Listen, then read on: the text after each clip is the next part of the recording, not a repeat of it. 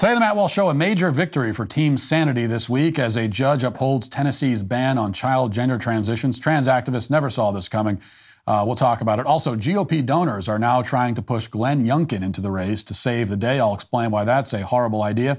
And Britney Spears was freed from her conservatorship thanks to the internet mob. Now she's falling apart in front of our eyes. Good work, guys. And our daily cancellation a woman explains her parenting strategy, which involves giving her child literally everything he wants all the time. We'll talk about all that and more today on The Matt Walsh Show.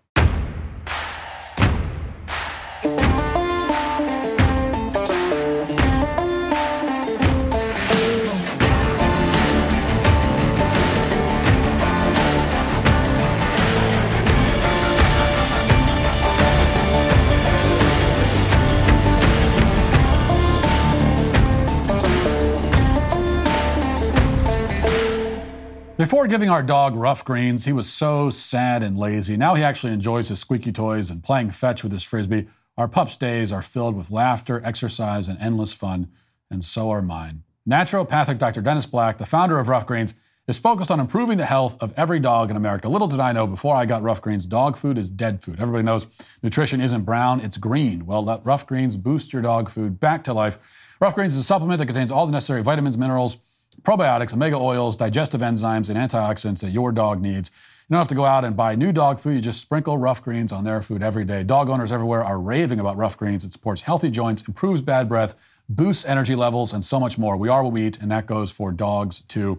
Naturopathic Dr. Dennis Black is so confident Ruff Greens will improve your dog's health. He's offering my listeners a jumpstart a free Jumpstart trial bag so your dog can try it. A free Jumpstart trial bag can be at your door in just a few business days. Go to ruffgreens.com slash Matt or call 844-RUFF-700. That's ruffgreens.com slash Matt or call 844-RUFF-700 today. Last night was a, a big night because it marked the single most crushing legal defeat that trans activists and corrupt civil liberties organizations and big law firms and big pharma have suffered in years. Less than 24 hours ago, the Sixth Circuit Court of Appeals, which has jurisdiction over Kentucky, Michigan, Ohio, and Tennessee, issued a point by point refutation of every substantive argument that proponents of transgenderism have made over the past decade. And this was not a ruling on technicalities, this was a well articulated takedown of their claims in every dimension medical, legal, logical.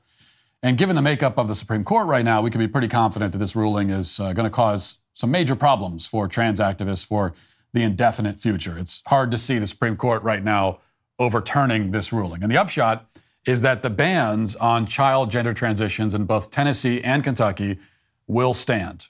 So both are immediately going into effect.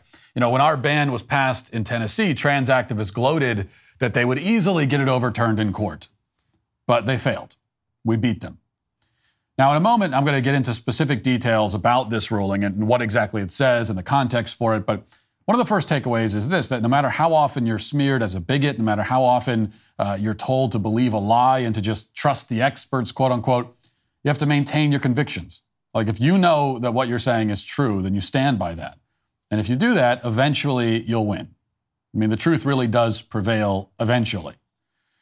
And in this case, the lives of millions of children are better off because of it. Now, you may remember that it was just about a year ago that we ran a series of video clips from Vanderbilt Medical Center in Tennessee. And these clips showed that uh, medical professionals at Vanderbilt were pushing experimental operations on young people, including children, who claimed that they were transgender and born in the wrong body. And in one case that we uncovered, a physician at Vanderbilt admitted that operations like this were a big moneymaker for the hospital. And in fact, she said that that was one of the ways that she convinced the hospital to get into this business is by pointing out how much money there was in it. And this footage and many other clips and news reports along these lines um, were a big part of the reason that lawmakers in this state were spurred to take action. In March of this year, the state of Tennessee enacted a quote, prohibition on medical procedures performed on minors related to sexual identity. And this law banned healthcare providers from administering or offering to administer any, quote, medical procedure to a minor for the purpose of either enabling a minor to identify with or live as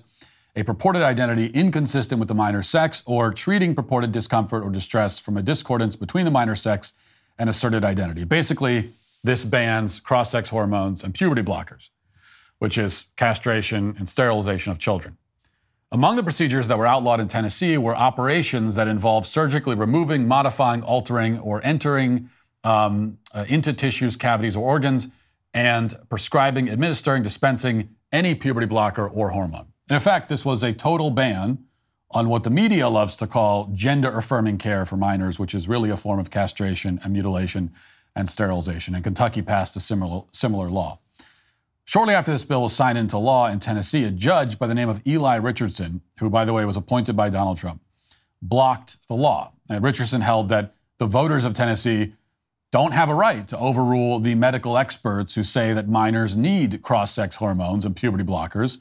There is a um, constitutional right, Richardson ruled, for parents to dictate the uh, medical treatment of children, as long as major medical associations concurred that the treatment is necessary, which means that, according to him, there is effectively a constitutional right that parents have to castrate and sterilize their children. This is very confusing because you might go and look at the Constitution and try to find that right or, any, or anything that resembles it located in that document, and you won't find it. It was a, uh, to put it mildly, bizarre decision, and I outlined this on Twitter at the time. There were a lot of obvious holes in Richardson's ruling. He cited cases that didn't support his argument, for example, and he put a lot of faith in activist doctors and quacks like the ghouls working at WPATH who constantly changed their minds about the so called standards of care of trans patients and they're constantly expanding those standards of care um, so that they can include more and more people and get more and more people sterilized and castrated. But the end result was that Richardson issued an injunction against the state of Tennessee. He prevented the law prohibiting childhood castration uh, from going into effect, even though this law was passed by democratically elected politicians. And uh, that's what he decided to do. But within days, in an extraordinary move, the Sixth Circuit Court of Appeals put out a preliminary opinion that rejected Richardson's opinion and overturned his injunction. The Sixth Circuit allowed the Tennessee law to go into effect and promised to issue a final ruling on the injunction by September. And last night, we got that ruling. And that ruling is everything that parents and anyone else who actually cares about children could have possibly hoped for. I mean, it goes far beyond the tepid, wishy washy, kind of down the middle approach that we so often see in so many courts related to this issue. For one thing, um, the court completely rejects the argument from the ACLU and trans activists that quote unquote experts and medical associations and big pharma should be able to just unilaterally overrule the will of the people. And you hear this argument all the time from these people. They tell you that uh, you have to ignore common sense and um, ignore all of that, ignore your own rights as a parent, and celebrate the butchery of children because the experts know best. And if the experts say that this is what you're supposed to do, then just do it. Don't think about it, just go along with it. But last night, the appellate court ruled that uh, if a majority of voters in Tennessee or any state um, think that kids shouldn't be castrated, then their judgment is what matters. That's supposed to be the whole point of living in a democracy, after all. Quoting from the decision, it says, quote, as long as it acts reasonably, a state may ban even long-standing and non-experimental treatments for children. In other words, unless voters are doing something that's clearly going to kill children, then they get to override the so-called experts. But the court didn't stop there. They noted that um, the experts, you know, as far as that goes, haven't even come close to proving that these gender-affirming treatments, quote unquote, do anything productive. Quoting from the decision, quote, um, European countries that pioneered these treatments now express caution about them and have pulled back on their use. How, in this setting, can one maintain that long term studies support their use and that the Constitution requires it?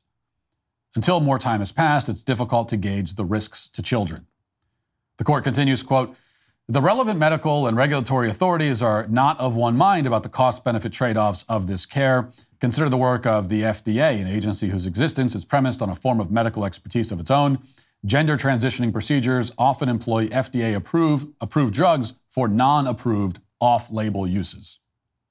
Now, the court was especially harsh on the quacks at WPATH, which is the World Professional Association for Transgender Health. This is the group that creates the quote unquote standards of care for trans identifying patients. Um, and, then, and then pretty much every major hospital just takes that as gospel. Whatever WPATH says, it goes as far as the hospitals are concerned. The court noted that WPATH first said that puberty blockers and hormones should be used on children um, about a decade ago. But before that, the court noted, quote, its guidance documents from 1979 to 2000 generally disfavored using puberty blockers or hormones for minors, and only in 2012 did it abandon age limits for cross sex hormones. And even now, the court observed WPATH concedes that data on long term consequences of these hormones are limited, which is an understatement, but even WPATH admits that the data supporting these procedures is limited. And yet they turn around and say, well, you know, we don't have a lot of data saying that this is okay to do, but uh, do it anyway. To children. Indeed, just before this ruling from the uh, Sixth Circuit came out, we learned that a lot of the, the key data on puberty blockers, which has been cited by trans activists and doctors for years, is extremely misleading to the point that it's basically useless. So, first, some background on this. For many years, you know, trans activists and medical associations have said that these puberty blockers are completely harmless. They say that they're a pause button on puberty. And that's all they do. They just put a pause on it and you pick it back up like nothing ever happened. Here's one propaganda video on YouTube from one activist group that targets kids. And here is, is them explaining uh, what it really means uh, to be chemically castrated. Watch. Hi, fish. Come here. Oh, you need a name. Let's see. Wait a second. What gender are you? A person who is transgender is someone whose internal sense of their gender, mm. being a boy, girl, or something else, doesn't match their physical body. People who feel this way sometimes feel anxious when they begin to reach puberty and their body starts to change in ways that don't match their internal sense of their gender. These feelings are totally normal. If you feel you want more time to explore how you feel about your gender before your body starts to change, it's important to talk with a parent, counselor, therapist, or doctor about the feelings you have regarding your gender. After some discussion and counseling, you may be referred to an endocrinologist. Endocrinologists specialize in hormones, and they are the most likely to prescribe puberty blockers for someone who wants them. Puberty blockers are medications that will stop your body from changing. They are usually given as an injection or an implant. They block the production of hormones to stop or delay the physical changes of puberty. The effects of the medication are only temporary, so if a person stops using puberty blockers, the physical changes of puberty will begin again. So, typical trans propaganda there, which is to say deceptive and absurdly misleading. There's no discussion in that clip of the potential harms that puberty blockers uh, might cause. That, I mean, in fact, not even might. I mean, what, what it's what the puberty blockers are doing to the body in the first place is disrupting. They, they are intended to disrupt the natural processes of the body, which uh, you might define as harm already. So, like by definition, they're doing harm. And those harms are immense and widespread. And, and among the harms is the psychological damage that they can cause. There's the physical damage, there's also the psychological damage. And the psychological damage is really important to point out because the whole the whole point of the puberty blocker supposedly is to um, is to uh, uh, mitigate psychological harm. Now, data on this point about psychological harm has been out there for more than a decade, but scientists and researchers have not disclosed it. So here's what happened. Back in 2011, researchers in Britain published a highly influential study claiming that, quote, overall patient experience of changes on puberty blocker treatment was positive. We identified no changes in psychological function. Now, those findings and similar reports became gospel among trans activists. In fact, when they go around and they say that uh, it's all good, but uh, you know it helps all the kids and there's no problem with uh, puberty blockers, it's all fantastic. They, they are getting that. If they're getting it from anywhere um, other than their imagination, they're probably getting it from this study. The idea was that, on average, puberty blockers either help kids or at least don't harm them.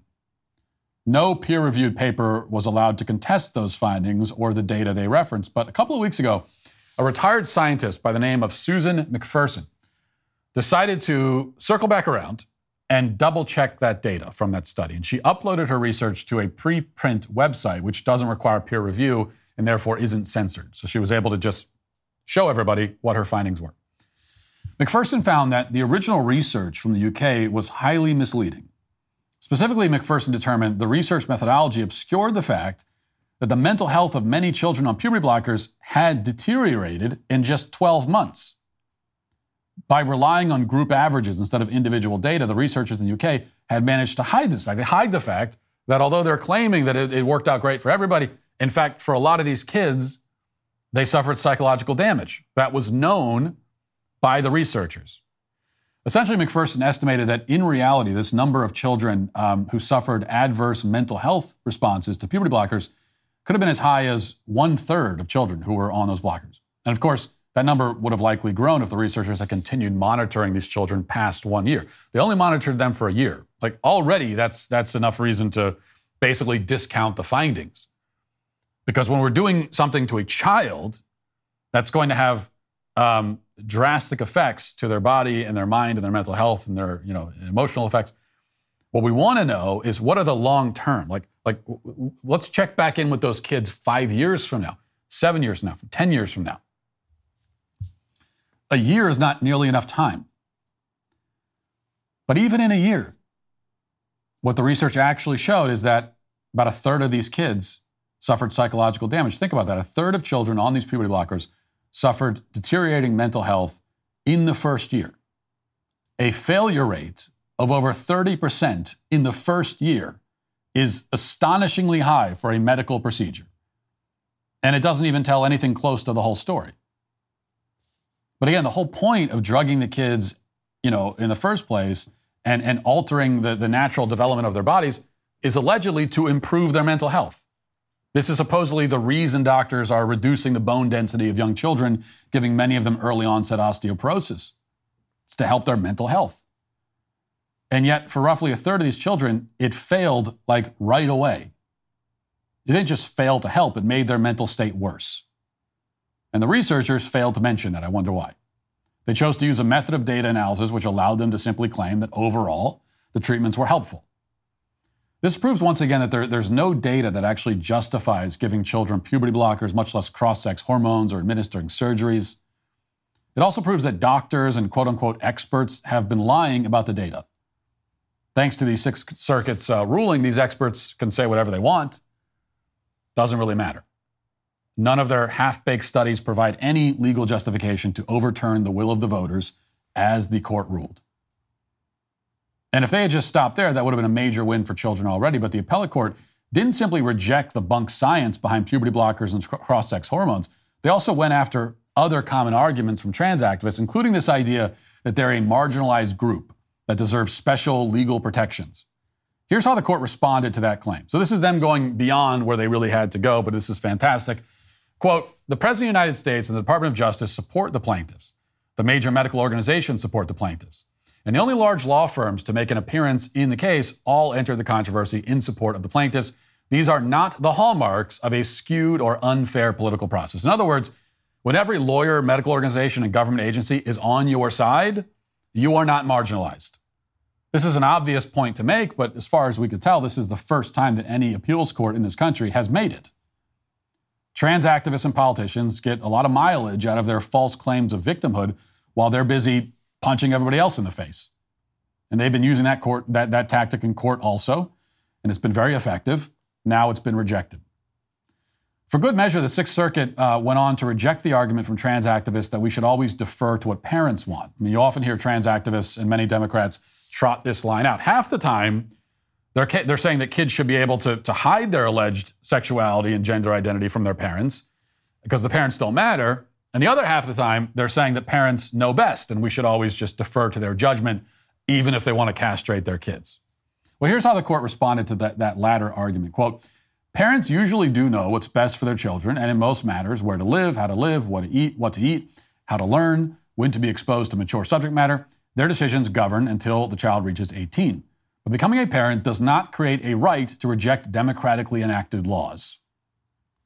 So trans activists and the ACLU and politicians need to go back to the drawing board at this point. There's going to be more litigation in this case and, and many other cases like it around the country. But every single one of their major arguments has just been forcefully rejected in a federal appellate court. For a long time now, courts have been cowed by the lies of quote unquote experts and the false claims of victimhood by these activists. Well, finally, an appellate court has stepped up and said that none of their claims matter. Principles of self governance matter. Protecting children matters. Uh, what voters want matters, not what Big Pharma wants. Trans activists and the ghouls who profit from butchering children, you know, they're going to regroup. Uh, they're gonna they're gonna keep going. They're not gonna give up. But what happened last night is the clearest sign yet that um, they're not gonna win ultimately. Last night, Americans who believe in self-representation and in the well-being of children prevailed over demagogues pushing oligarchy and child butchery. This is a win that trans activists didn't see coming. It's a win that many on the right didn't see coming. And I think many more victories like it are on the way. As the court noted in its decision last night, 19 states have passed similar laws. What we need now is for appellate courts in those states to uphold all those laws. And if they don't, then we need to take it to the Supreme Court. The uh, Sixth Circuit's ruling is a clear sign, maybe the best sign yet, that our work is paying off. And all that's left to do is take this work to its conclusion and ban this barbarism nationwide. Now let's get to our five headlines.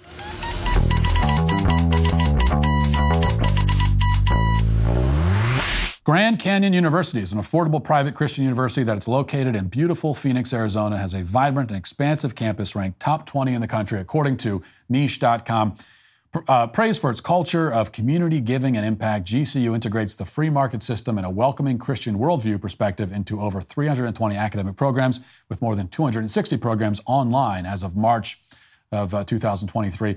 Earn your bachelor's, master's, or doctoral degree where you engage with faculty and connect with your own university counselor who takes a personalized approach for your success.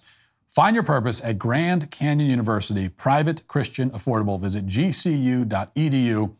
That's gcu.edu. The Washington Post reports some of the biggest Republican donors in the country will converge next month at the historic Cavalier Hotel in Virginia Beach for a two day meeting to rally behind Governor Glenn Youngkin. The closed gathering, named the Red Vest Retreat after the uh, Fleece Youngkin War during his 2021 campaign, will begin October 17th and be focused officially on the Republican effort to win full control of the General Assembly in Virginia's upcoming elections. But unofficially, several donors say it will be an opportunity for them to try to push, if not shove, Youngkin into the Republican presidential race. Others say they'll be busy prodding Youngkin and his allies in phone calls from afar. Um, uh, Thomas Peterffy says, quote, he appears to be leaving the door open. This is a billionaire who's already given millions of dollars to Youngkin's uh, PAC. So it is, and he continues, and if Republicans win in Virginia, maybe we can talk him into it. He obviously wants to see what emerges, what the state of play is. Uh, and then other donors have said that um, these big billionaire donors have said they want to push Youngkin. So we've heard rumors about Youngkin getting into the race for a while now, and now uh, the rumors are heating up. And I have to say, this is a terrible idea. To put Glenn Youngkin, for Glenn Youngkin to enter the race, is a terrible idea.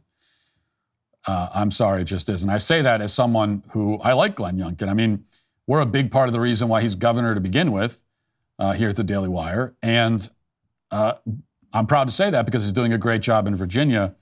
But if you're pushing him into the race right now, then I can I can only assume that you're some kind of double agent working for the Democrats because all you would be doing is taking uh, this guy is a good conservative leader, part of the you know the, the, the next generation of conservative leaders, and all you're doing is taking him and you're kind of sullying him and, and you're hurting his support among nationally among conservatives, and you're putting a loss on his resume. Like, what is what's the plan? Just look at the polling. Here's the latest uh, 538 national polling average, and you've got Trump at uh, about 55%. Next, you have DeSantis pushing to 14%.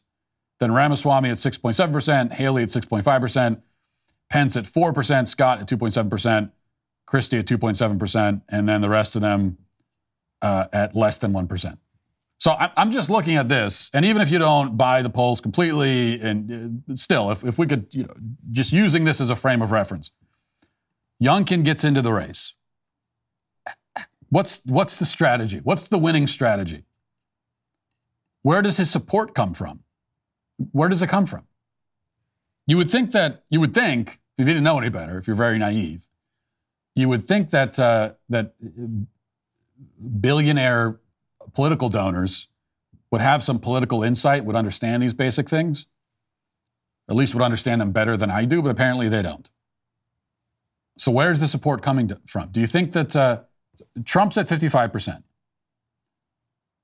Is Youngkin going to peel off support from Trump? How? Who are the Trump supporters at this point who don't like any of the 50 other options that are currently available to them, including Ron DeSantis, but would abandon Trump for Glenn Youngkin? Who, who, who is that? Who is that person? I mean, you would think, looking at the other options, you would think that anyone who is willing to abandon Trump um, either already has, uh, or, or maybe if they can be persuaded in the future, they can be persuaded by someone else in the race, namely Ron DeSantis. It's like it's hard to imagine significant support that has not peeled off already, peeling off for Glenn Youngkin. So does he take the does he does he uh, take the support from everybody else? Well, even if he does, I mean, even if he jumped into the race and he took all of the support from Ramaswamy, Haley, Pence, Scott, Christie, uh, the, the, guys that no one's ever heard of. If he if he came in and, and, and all of them dropped to zero, because all of them went to uh, went to Youngkin, that still puts him at what, like twenty percent? The math isn't there, especially with DeSantis in the race. There's no lane for him. If DeSantis wasn't in the race, then that would that would leave that lane open, but it's not. It's, he's he's there.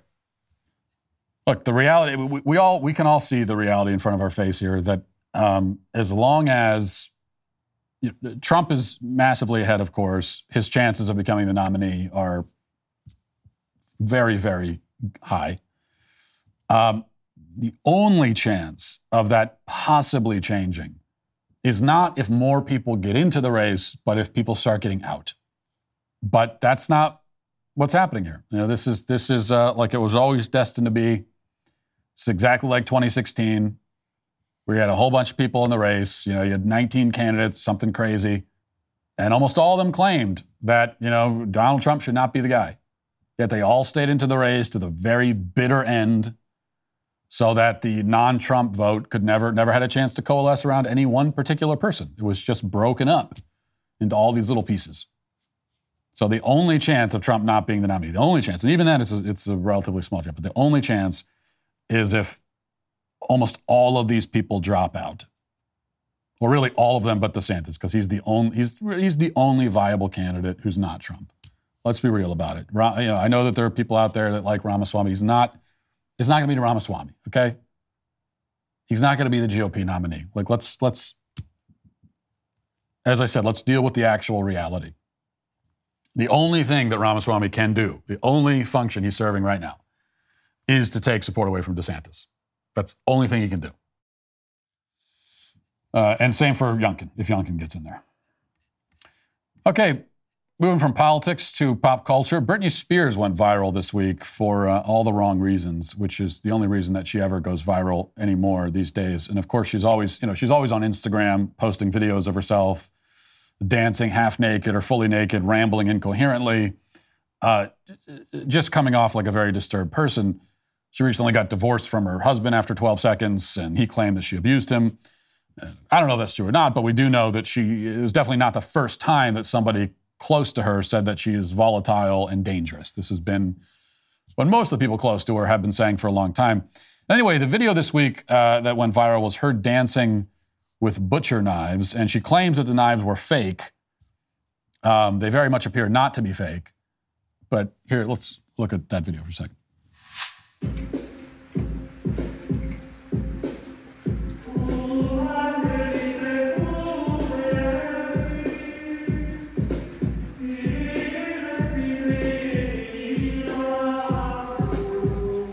Dogs in the background are terrified. So there it is. I didn't even real. I, I, never actually even watched the video, so I didn't realize that she was dancing. What is that? Gregorian chant? Is that like a? So, somehow it's even more disturbing than you originally thought with the Gregorian chant in the background. While you've got this uh, half-naked woman dancing with butcher knives, and those knives are not fake, by the way. They, those are not what fake knives look like. Those are real. So, uh, and the cops didn't think the the, the uh, butcher knives were fake either, which is why they showed up at her house for a wellness check. Um, and they were, the cops, uh, they were not called by fans who were concerned. They were called apparently by a friend of hers who was worried uh, that that you know, was worried about her. And listen, it's all very sad. Um, and it's even sadder because we're watching this woman fall apart in front of us. And it, it just seems very likely that in the not too distant future, she's going to do something drastic and really hurt herself or worse. Uh, and it's like we all, it's a slow motion train wreck, and we all know that's going to happen. I think we all kind of understand she's what, in her early 40s now. The chance that she, that Britney Spears turns 50 seems to be pretty low. And like, we all know it. So, which is why her conservatorship was in place to begin with. So once again, um, I was right. And I said back during the whole Free Britney movement, you may recall, and I got a lot of flack for it, a lot of flack. But I said at the time, when everybody was demanding that Britney Spears be freed from her conservatorship, and why were they demanding it? It's because they saw some documentary on FX or whatever, and most of them didn't even see the documentary. They just, they just, other people saw it, and then it was trending on Twitter and hashtag free Britney. And so a bunch of people jumped on the bandwagon. And I said at the time, okay, people don't get conservatorships placed on them for no reason. It doesn't happen. Use your head. Stop following internet trends. Now, none of us know even like 1% of what goes on behind the scenes in anybody else's life, much less in Britney Spears' life. We don't know.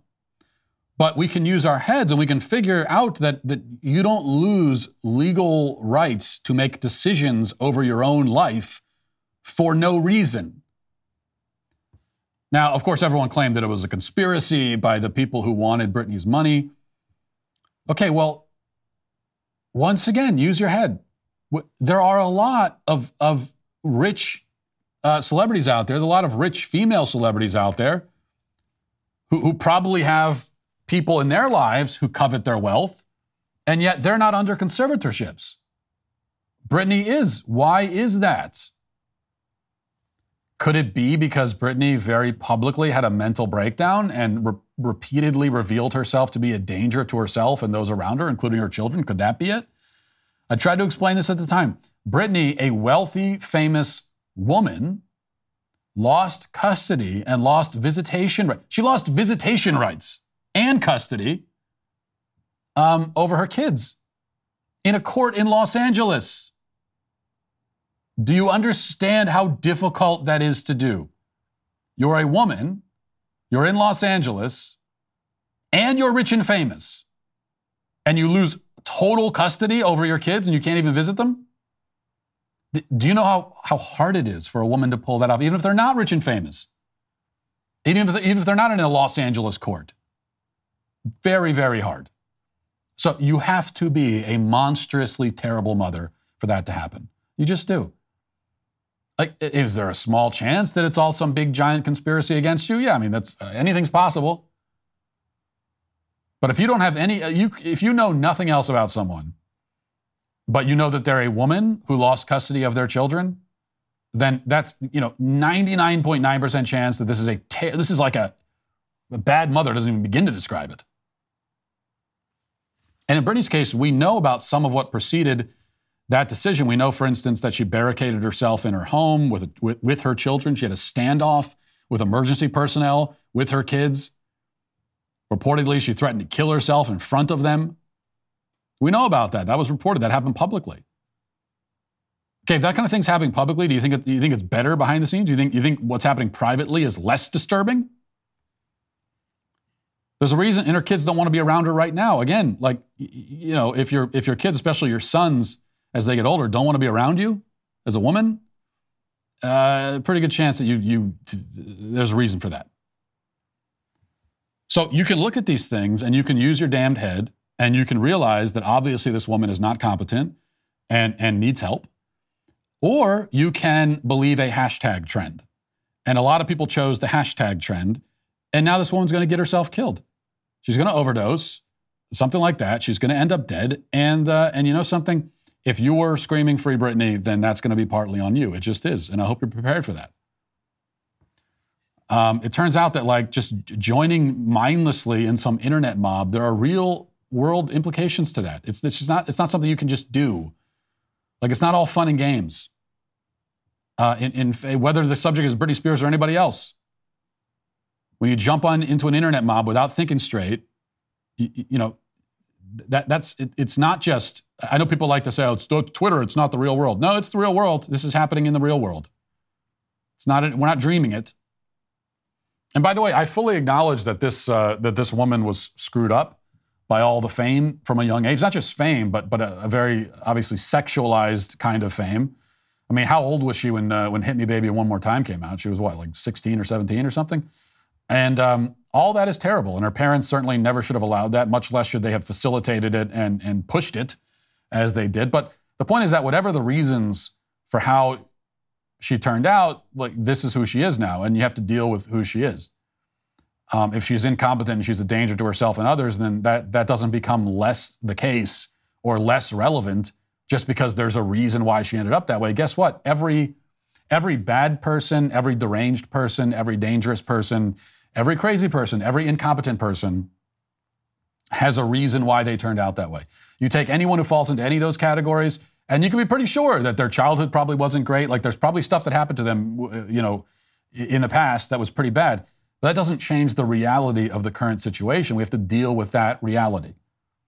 And also, I have to say that if a, if a man is judged to be a danger um, to his own kids, if he barricades himself in his house with them, uh, has a standoff and all of that. Nobody is going to be saying that we should be sympathetic because of how he was raised. Like men lose custody in court all the time. They lose custody of their, chi- of their children all the time. It's a lot easier to do if you're a man. And uh, in many cases, they lose custody for bad reasons, for illegitimate reasons. Sometimes they lose custody for, for, for good reasons. Um, but you rarely hear anyone giving a damn one way or another about, about their upbringing. So it doesn't usually work that, it, it, including also with, with plenty of dysfunctional, you know, celebrities out there um, who are who are whatever going out and being self-destructive and all that. Usually, if it's a male celebrity, nobody says, "Well, think about how they were raised." Think about that. No one says that. Everyone says like this person's a lunatic. So although we the the narrative is trying to make Britney Spears into some sort of victim of the patriarchy, it's actually completely the opposite. You know, if everything's exactly the same with Britney Spears, but she's a man, no, no one cares. There's none of the free Britney movement. None of that happens. There's no documentary about it. Nobody cares. Everyone just assumes uh, that she or he, in that case, is, you know, is is crazy, and that would be the end of it. So, the only reason that Britney was freed is because she's a woman, uh, which which ultimately, when she winds up dead, and the chances of that again are very high. Um, that's what taking down the patriarchy gets you, I suppose. All right, one other thing uh, that I think is very, very important that we have to talk about is uh, that Disney just dropped a trailer for a new film, and this is funny to me because they they they hope that it'll be their next big hit, which would be their first big hit in a while. Uh, Disney's trying to get back on track. Like Disney is is way off track right now. They've had a lot of flops and uh, obviously this this a legendary movie studio has put out some of the classic films of all time. And uh, but recently it's been nothing but terrible movies and big flops and everything. So they got this big movie it's getting a lot of hype already. Because it's supposed like tailor made to be this is it's like everything all the algorithms it's it's all engineered for that to be a big blockbuster hit. And the movie is called wish and one of the things that the studio is excited about, and the people behind the film, uh, you know, they've talked about in interviews, is that this movie will see the return of the classic Disney villain. So this is not what we see recently in Disney movies. This is not a tragic villain or an unintentional villain like in whatever Frozen or something. This is like a, a classic Disney villain, just an evil person who's evil for the sake of it, like in the old days um, straightforward bad guy who is voiced by Chris Pine. Because, of course, you already know that if Disney is putting an actual villain in a movie, it has to be a white guy. It's the most predictable result ever is when you hear that uh, Disney's got a real classic villain in there. Oh, it's a white guy. Of course it is. And you already know also that the hero, of course, is a non-white girl. All that you already know. But what's great about this trailer is that you can you can tell immediately that this movie is going to be garbage. That's Disney desperately trying to get back on track. You, you could tell just from the trailer that this is a miss. And, and you could say that I'm not the target demo for this trailer, so obviously I think that, but actually I am. You know, I have six kids, I have two daughters. I'm the one who has to pay for the movie ticket. I'm the target demo. And uh, I won't be paying for tickets for this, but let's watch a little bit of this trailer. Here it is. Where your heart's desire can become a reality. What if I told you that place is within reach? All you have to do is give your wish to me.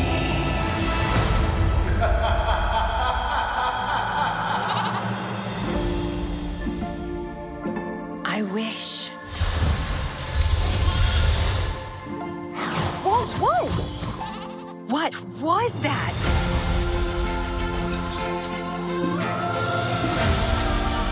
Doing? Valentino, don't eat that! It didn't work. When does the magic happen, huh? I'm talking. I am talking. Who knew Yeah, my voice? Uh, so the, the the the plot of the film is that we didn't even see it in that clip, but the the prince is uh, or the the evil bad guy is this white guy, and he's a king, and he has uh, he has the ability to grant wishes, and all the wishes in the kingdom are sent to him, and then he decides who gets to who gets to uh, grant the wishes, and uh, but but he's not going to grant everyone's wish. And then the uh, the heroic brown girl finds out that he is able to grant all these wishes, but he chooses not to. He only wants to grant the wishes that are uh, that that he thinks are going to be best for the kingdom and the common good. And she's very upset about that. And so then she goes out to make sure that she can grant all the wishes.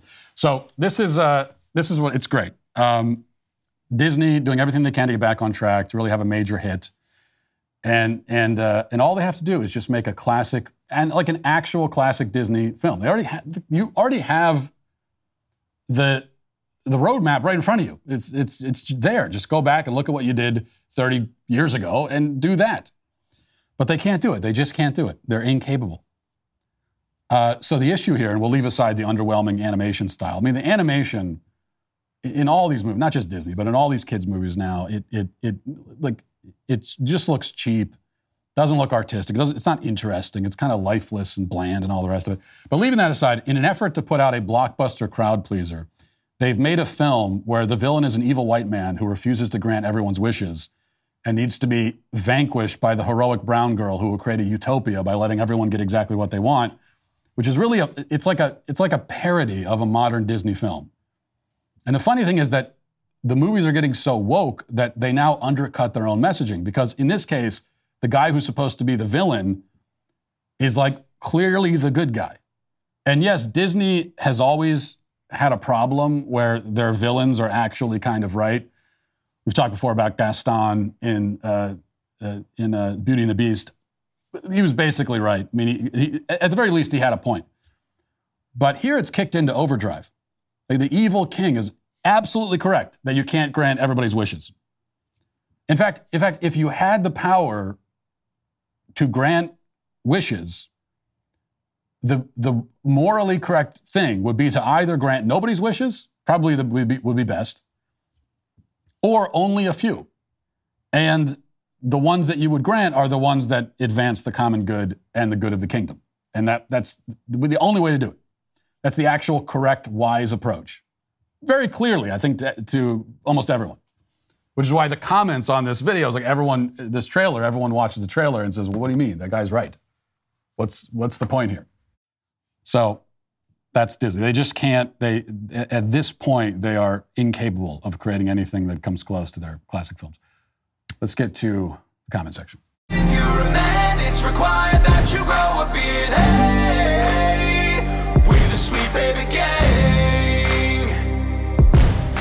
As you might know, we're all fans of our friends at Genucel here. Don't just take my word for it, though. Ella from Rockford says, I have both age and acne spots, and this stuff is actually fading both of them. This serum is worth every penny. Ella is raving about the famous dark spot corrector from Genucel, a must have after months of record heat and humidity. Sunspots, brown spots, discoloration, and even red inflamed patches all disappear in front of your very eyes. And here's the Genucel amazing guarantee you'll see results on day one or your money back. So take advantage of Genucel's most popular package, which now includes the dark spot corrector plus the classic Genucel bags and puffiness treatment and immediate effects, all at about 70% off. So you can try the best skincare in the world for yourself completely risk free. It's simple. Go to genucel.com slash Walsh and start looking years, even decades younger. Say goodbye to dark and liver spots, bags and puffiness under the eyes, and crow's feet at genucel.com slash Walsh. That's genucel.com slash Walsh. Hey, reading a couple of comments uh, from this past week. First of all, uh, on Tuesday, and if you haven't seen this uh, video yet, then you need to go and watch it. Um, I think it's the most important uh, video we've, certainly the most important video we posted to YouTube um, in the history of, of the channel. But it is my, uh, as you know, appeared on Dan- Dancing with the Stars, and it's my Dancing with the Stars, my first uh, rehearsal uh, with my dance partner. And we have that in its entirety pretty much on YouTube. You can go check out the video. Um, and I think anyone who's seen the video already knows that uh, the rehearsal went very, very well. And uh, look, I'll admit, uh, when it was first announced that I was going to be on Dancing with the Stars, I kind of talked a big game about my dancing prowess and about my history as a dancer uh, also, a lot of things that, that I, I, think people, especially people who are not big fans of the show, are not familiar with the lore, um, were maybe even surprised to hear. Um, so I talked a big game. That video was my opportunity to show what I can really do, to show what my moves are.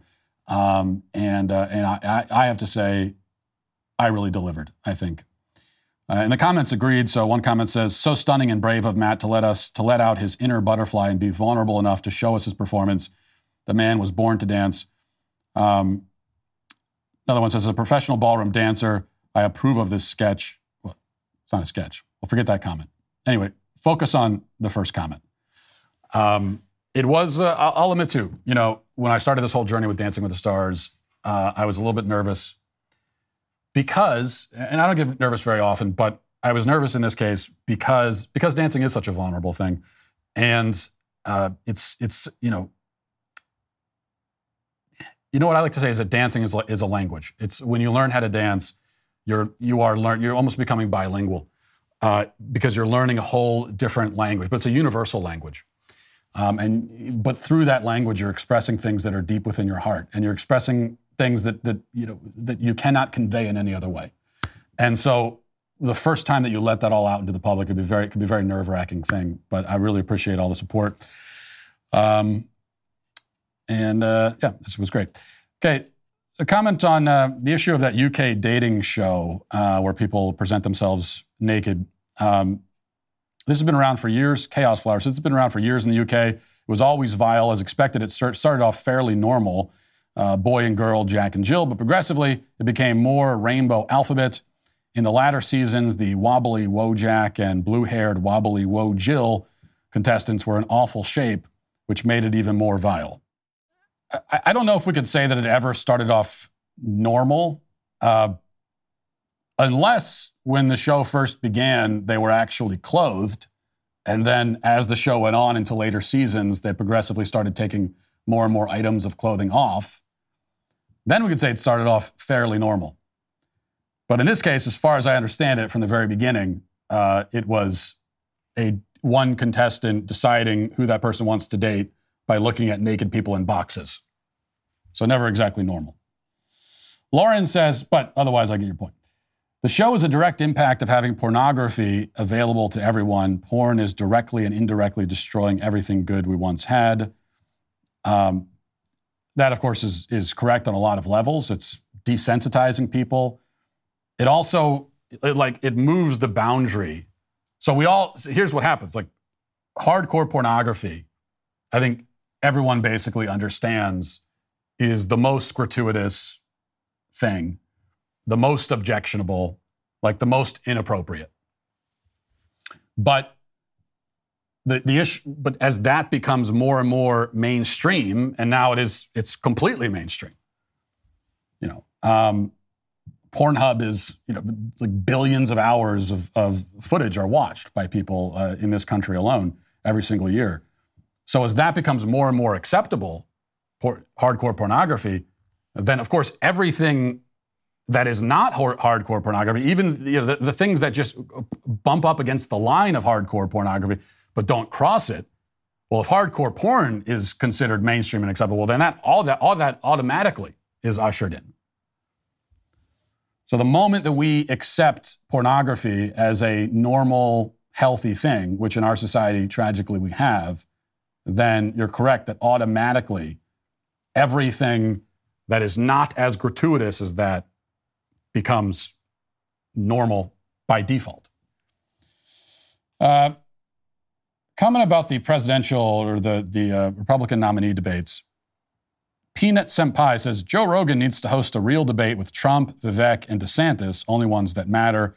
Let them speak for as long as they need to. Giving someone 15 seconds to respond to questions is insane. The worst part is that these people who watch this stuff uh, and use it to decide who to vote for. I, I completely agree. That is that's ex- that's the only kind of debate that I would be interested in, and I think one actually hosted by Joe Rogan would be phenomenal. But even if it's not hosted by Joe Rogan, it is that style. It's like a Joe Rogan interview. You sit down for two and a half hours. There's no time limit on your answers, and it is a free flowing conversation.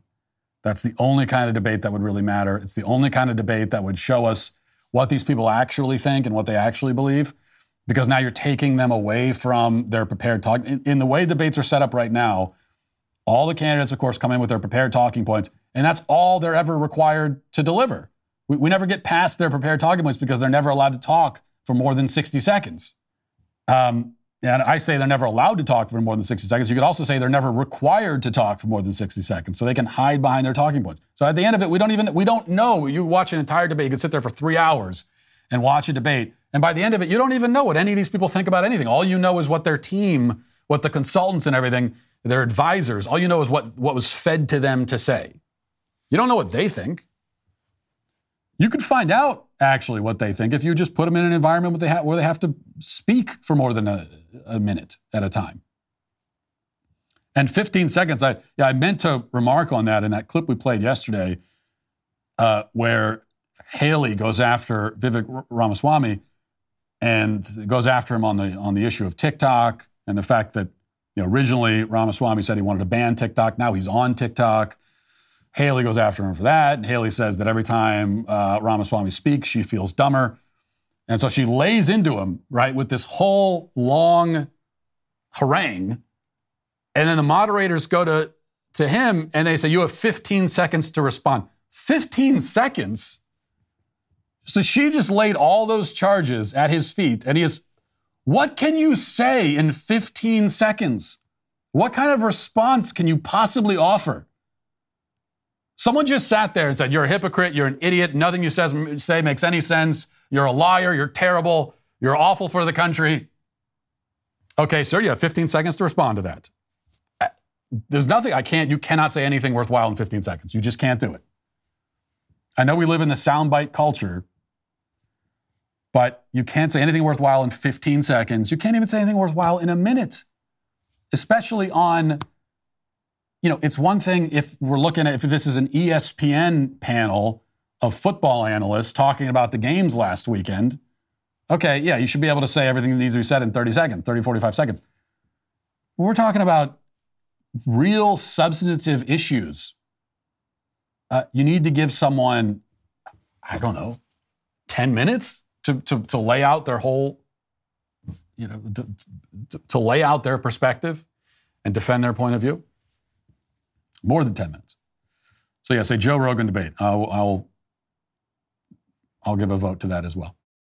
Well, who doesn't love a good Columbus Day sale? You know, some folks don't even want you to celebrate Columbus Day. At Jeremy's Razors, though, we want you to discover the new world of woke free shaving.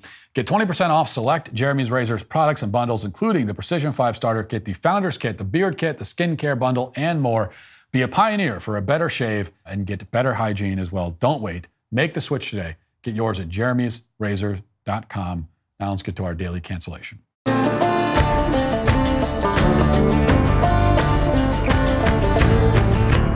You know, sometimes uh, I think that parents get a bad rap these days. Sure, being a parent myself, there may be some personal biases that have helped to lead me to that conclusion, but I think that there's there's some truth to the idea. It's, it's, it's extremely challenging to raise children in our culture. In fact, I would say, and I have said before, it, it, has never been more challenging to raise kids than it is right now. I mean, I mean that in a literal sense. That parenting is harder today than it than it ever was in the whole history of the human species. And I don't think that that statement is hyperbole. Now, granted, life is easier today in a number of very important ways. If I was parenting six kids in the 1700s, for instance, the chance that all of them would make it to adulthood would be pretty slim. So For that extremely significant reason alone, I am happy to be living today rather than back then. But when it comes to the actual act of parenting, of trying to raise your children to be competent, well adjusted, decent, functional, virtuous human beings in the world, we parents in the modern age have to navigate around certain enormous obstacles that did not exist until very recently. The biggest challenge is that while we're raising our children, civilization is decaying all around us. We live in a decadent, depraved, morally insane culture, one that actively wants to steal our kids' minds and souls and turn them into hollowed out husks of human beings. Now, of course, people have lived and parented in degenerate societies before. Uh, this, unfortunately, is a, a common experience in the history of human civilization.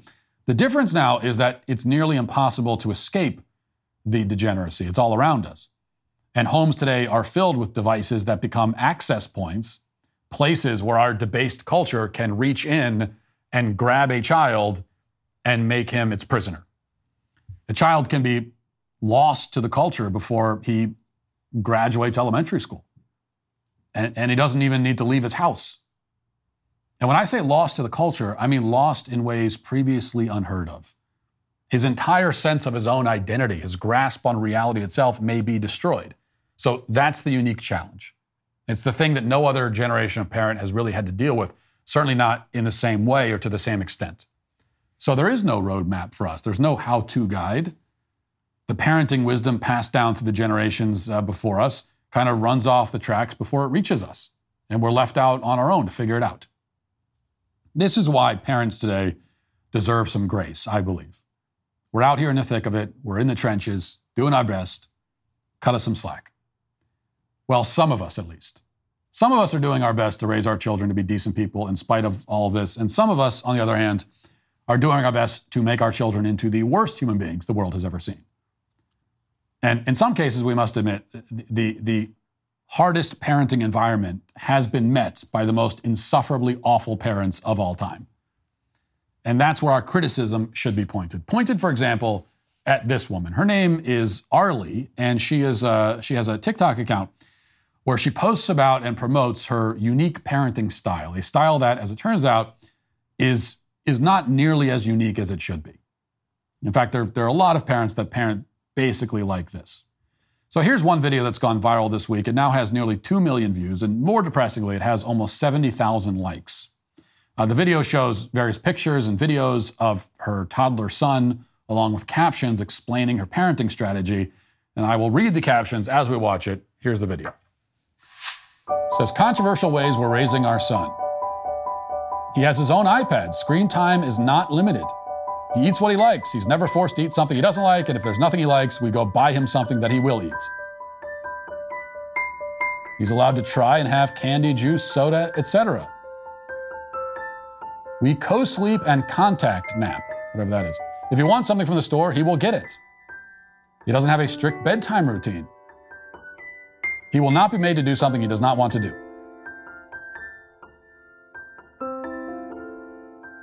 His feelings and boundaries are just as valid as ours. When he says no, it means no. There we go. Poor kid. All right, so uh, no means no. Well, that's a problem uh, for me because my kids say no to doing their chores, to going to bed, to brushing their teeth, to getting dressed in the morning, etc. Well, let me clarify. My, my, kids, my kids absolutely would never say no to me when I tell them to do any of those things. Um, they know that saying no to dad isn't going to fly. But if they thought they could get away with it, they would absolutely say no to all of those things. If no was an option on the menu, they would choose it for nearly every productive and healthy thing I tell them to do. That's because kids have an extremely limited ability to understand that there are benefits to doing something you don't want to do. The concept of delayed gratification is very difficult for a child to grasp. And at a certain age, they, they, they literally just don't get it at all. They don't understand the concept. Uh, it's impossible at a certain age. Now, that child there in the, uh, in the, in the video, my, my daughter is not much older than him. And, and I have on many occasions, just for fun, you know, asked her to explain why she doesn't want to do something that she says she doesn't want to do. Like I'll ask her to do something, I'll tell her to do something, and she'll say she doesn't want to do it. And I'll say, and I'll say, well, why do you, why don't you want to do it? And the answer is almost always because I don't want to. which isn't her being disrespectful or defiant. She, she literally doesn't know why she doesn't want to do the thing or why she does want to do something. She doesn't understand her own feelings, certainly not well enough to articulate them. Um, she may have a good reason for not wanting to do something, or she may have a bad reason, or she may have no reason. She can't figure that out. That's why she has two loving, intelligent parents to figure it out for her. Now, most of the parenting choices, if you can call them that, that you see in that video, uh, if you can call them parenting choices anyway, that you see in the video are, are, are so over the top ridiculous that you would hope they'd require no further comment. Obviously, giving unlimited screen time to a toddler is deranged. You are guaranteeing that he will be hooked on screens and spend his entire childhood sitting around staring at a little box. That's what you're guaranteeing. It's not that it might turn out that way, it is 100% guaranteed to turn out that way. And letting a child eat whatever he wants, especially combined with the unlimited screen time, means that he will be morbidly obese well before he makes it to high school. Guaranteed. Giving him whatever he wants from the store means that he will be spoiled and materialistic. Again, it doesn't mean that he might turn out that way, but that he absolutely, with total certainty, will turn out that way. All of this, you would hope, is obvious. But if you look at the way many parents handle their kids these days, it would seem that these points are not so obvious. And, and whether parents are making all these mistakes or not, or making them to this extreme degree or not, it's certainly the case that many struggle to understand one basic fact about raising children. And the fact is this kids need structure, boundaries, routine, and guidance. They need all those things. And when I say they need those things, I mean they need them. They need them in the same way they need food and clothing and a roof over their heads. Um, that doesn't mean that we should never give our children the ability to choose something, to, you know, to actually have a choice, the ability to pick a path and walk down it. It means that their choices, especially when they're very young, should be extremely limited and controlled. And as they get older, you progressively expand their choices and, and you drop some of the limitations until they're adults, at which point, if you've done your job, they can go out into the world of limitless options and relative freedom, and they can make hopefully the right choices because they've been given the moral formation they need to make the right choices. Now, if you don't give your child structure, boundaries, routine, and guidance, then not only do they grow up to be terrible people due to a lack of moral intellectual formation, but they also grow up to be plagued with anxiety and uncertainty. You know, we're told that childhood anxiety is on the rise. It, it, it's reached epidemic levels, we're told. That kids are so anxious. Well, that's not because there's some kind of mysterious mental illness going around. It's simply because many kids are growing up in environments without structure, without boundaries, without routine, and without guidance. This makes them uncertain, confused, flustered, overwhelmed, which is another way of saying anxious. The reason that kids ask a million questions every day is because they don't understand very much about the world, and this lack of understanding makes them uneasy. And they look to their parents to shine some light so that they can feel more confident and comfortable in the world. But what if all they hear from their parents is, I don't know, it's up to you. You make your own decisions, do whatever you want, be whoever you want to be. The world is your oyster. Well, this is not an empowering message for kids. It's not liberating. It's actually suffocating because it drowns them in unease and uncertainty. It leaves them lost and alone. Now, does that mean that we should take away our children's freedoms? Um, yes, in a certain sense, if by freedom you mean the ability to do whatever you want. But in another deeper sense, uh, no, this is actually giving your child freedom. In fact, a childhood full of structure and rules and guidance is really the most freeing sort of childhood. You know, I've used this analogy before that if you've got a guy who's lost in the wilderness um, and you want to free that guy, do you free him by taking away his compass and map so that no one's telling him what to do? Or do you free him by giving him a compass and a map? So the man may be out in a wide open space, he may be able to go wherever he wants. The essence of freedom, if we, by freedom we just mean doing whatever you want, but he's trapped because he doesn't know which way he should go or where any of the paths lead. And a person who comes along and eliminates most of those potential paths and tells him which direction to walk is, is, is limiting his environment and taking away options, but also at the same time freeing him. True human freedom is not simply being able to do anything you want, but it's understanding what you should do. You cannot really choose anyway unless you know what, what you're choosing and you know what the consequences are. And that's what parents are for. But some parents, too many, including the one on TikTok here, don't understand that basic fact. And those parents are today canceled. That'll do it for uh, the day and the week. Thanks for watching. Thanks for listening. Have a great weekend. Talk to you on Monday. Godspeed.